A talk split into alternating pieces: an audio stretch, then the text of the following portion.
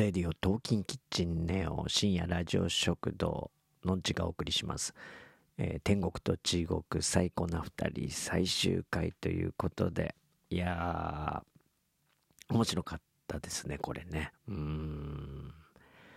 綾瀬はるかさん、高橋一生さん、江本佑さんね、迫田、迫田孝也さんかな、うん、北村一輝さんね、中村ゆりさん、岸井ゆきのさん、溝端淳平さん、中尾明義さん、ねえ、うん、相当たる。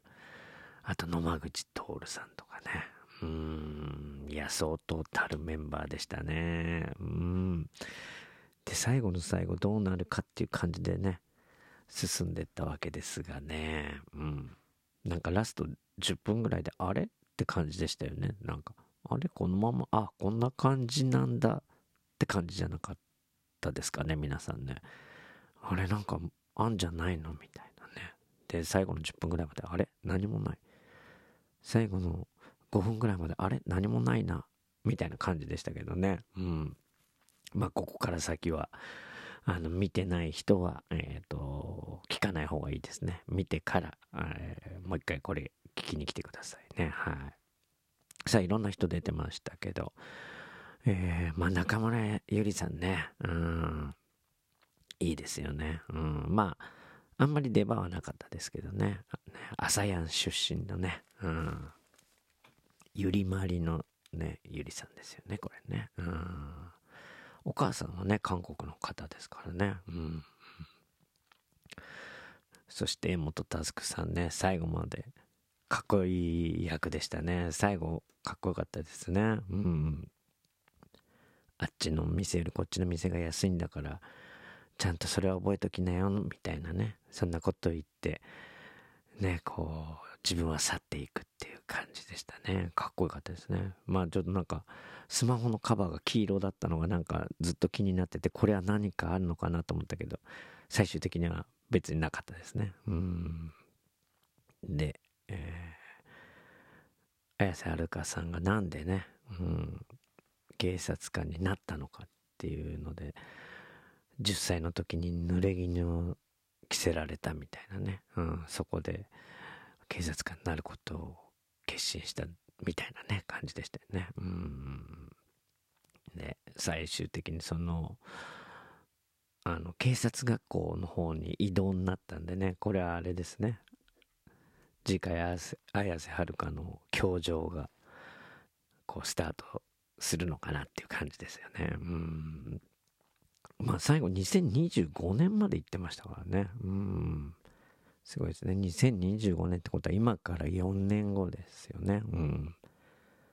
そこら辺まで描いてるドラマは今回はなかったかな。うん。そして、えー、そのなんでこの2人が入れ替わってしまったのかというところで、これは母の願いだったんじゃないかと。ね。あの、あるべき姿に戻してくれという、ね、あ母の願いが、こう、二人をこう、入れ替わらせたっていうね。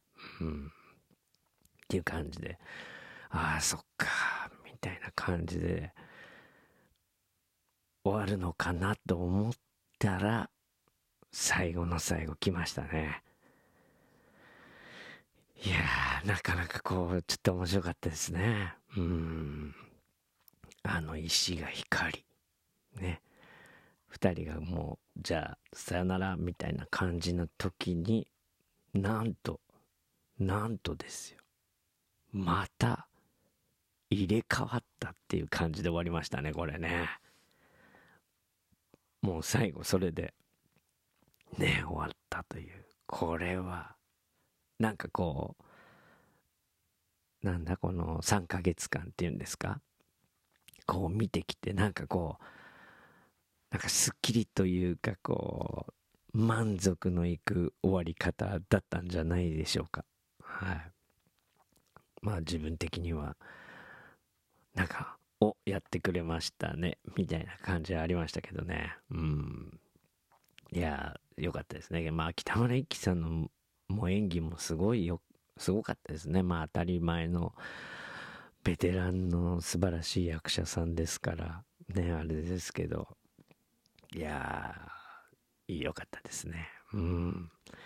これは2があるんでしょうか。はい。それではまたのんちでした。